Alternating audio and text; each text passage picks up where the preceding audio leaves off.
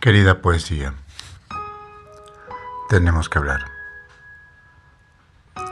¿Cómo os atrevéis a escribir en verso sin haber probado el abismo de sus labios, la caída de sus besos?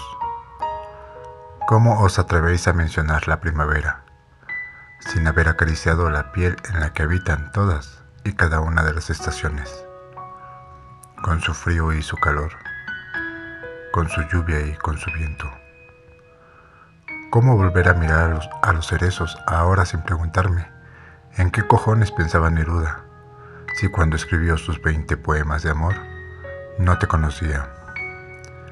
¿En qué estabas pensando, Vicente, cuando hablaste de pasión en la tierra o de espadas como labios?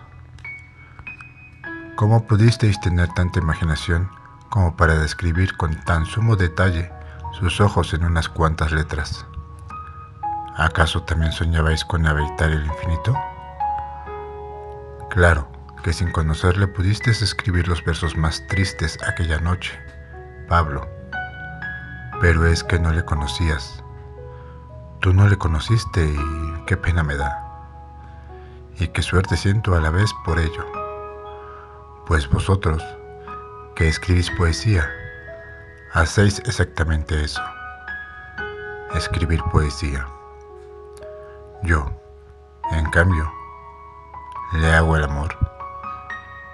Y esa es ahora mi poesía. De Mónica Gay.